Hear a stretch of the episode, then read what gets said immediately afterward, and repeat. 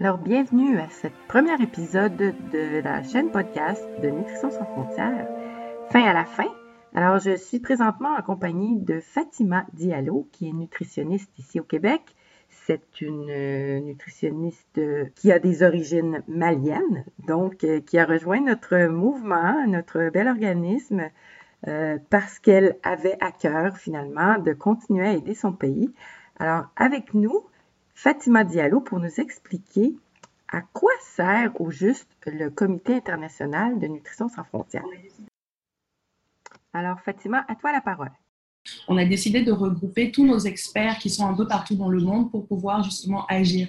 Tout d'abord, ce que nous on voulait faire et euh, ce qui considère, euh, ce qui constitue la phase vraiment importante de notre mandat, c'est la création de protocoles d'enquête. Donc notre but, c'est vraiment de trouver justement toutes les informations qu'on a besoin pour documenter la malnutrition, déjà pour euh, l'exposer au monde, donc sensibiliser face aux problèmes nutritionnels pour créer beaucoup plus d'engagement mais euh, aussi dans un deuxième temps, aussi pouvoir nous permettre d'analyser ces données-là pour pouvoir faire des, euh, des actions terrain. Et euh, on est vraiment sur une optique de résilience. Donc, on veut passer de cette action humanitaire qui est toujours là à ramener des intrants, mais qui sur le long terme n'est pas n'est pas assez bénéfique aux populations. Donc, essayer d'aller vers la résilience des communautés. Donc, en, nous permettant de documenter tout ça, ben, on pourra avoir des, des, nouvelles pistes de solutions innovantes donc, euh, c'est justement dans cette optique-là qu'on a créé euh, le comité international. Mais en dehors de ça, on fait aussi d'autres actions, bah, l'organisation de ce colloque déjà, par exemple. Et puis, euh, on, est, on travaille vraiment à la formation de coalitions par, de coalitions NSF dans différents pays par les partenariats. Donc, justement, en ce moment, il y avait pas mal de personnes qui faisaient partie de l'association des nutritionnistes des étudiants nutritionnistes de Côte d'Ivoire, qui sont ben, les, derniers partenaires qu'on vient d'avoir à date, donc qui nous permet justement de continuer les actions qui sont menées par euh, le comité international, mais de manière locale.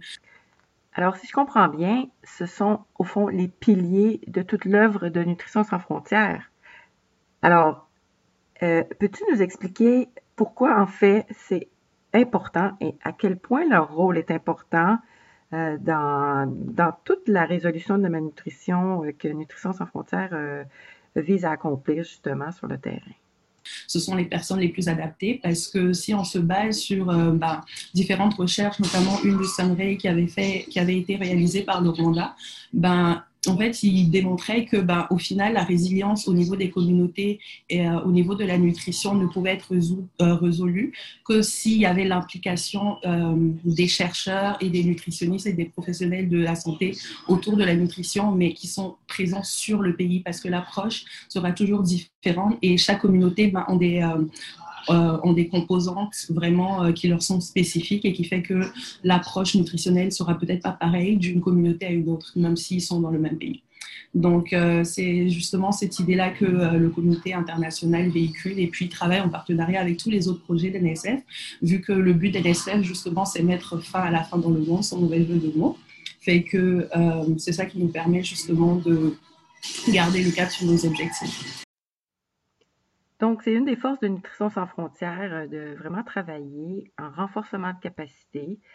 Nutrition sans frontières est une organisation inclusive, donc tout le monde est bienvenu. C'est déjà dans plusieurs pays. Hein. on a vraiment euh, euh, une belle représentation maintenant en Afrique et bientôt avec un nouveau pôle Nutrition sans frontières France. Alors, alors est-ce qu'il y a encore de la place pour d'autres personnes qui veulent s'impliquer dans le comité international?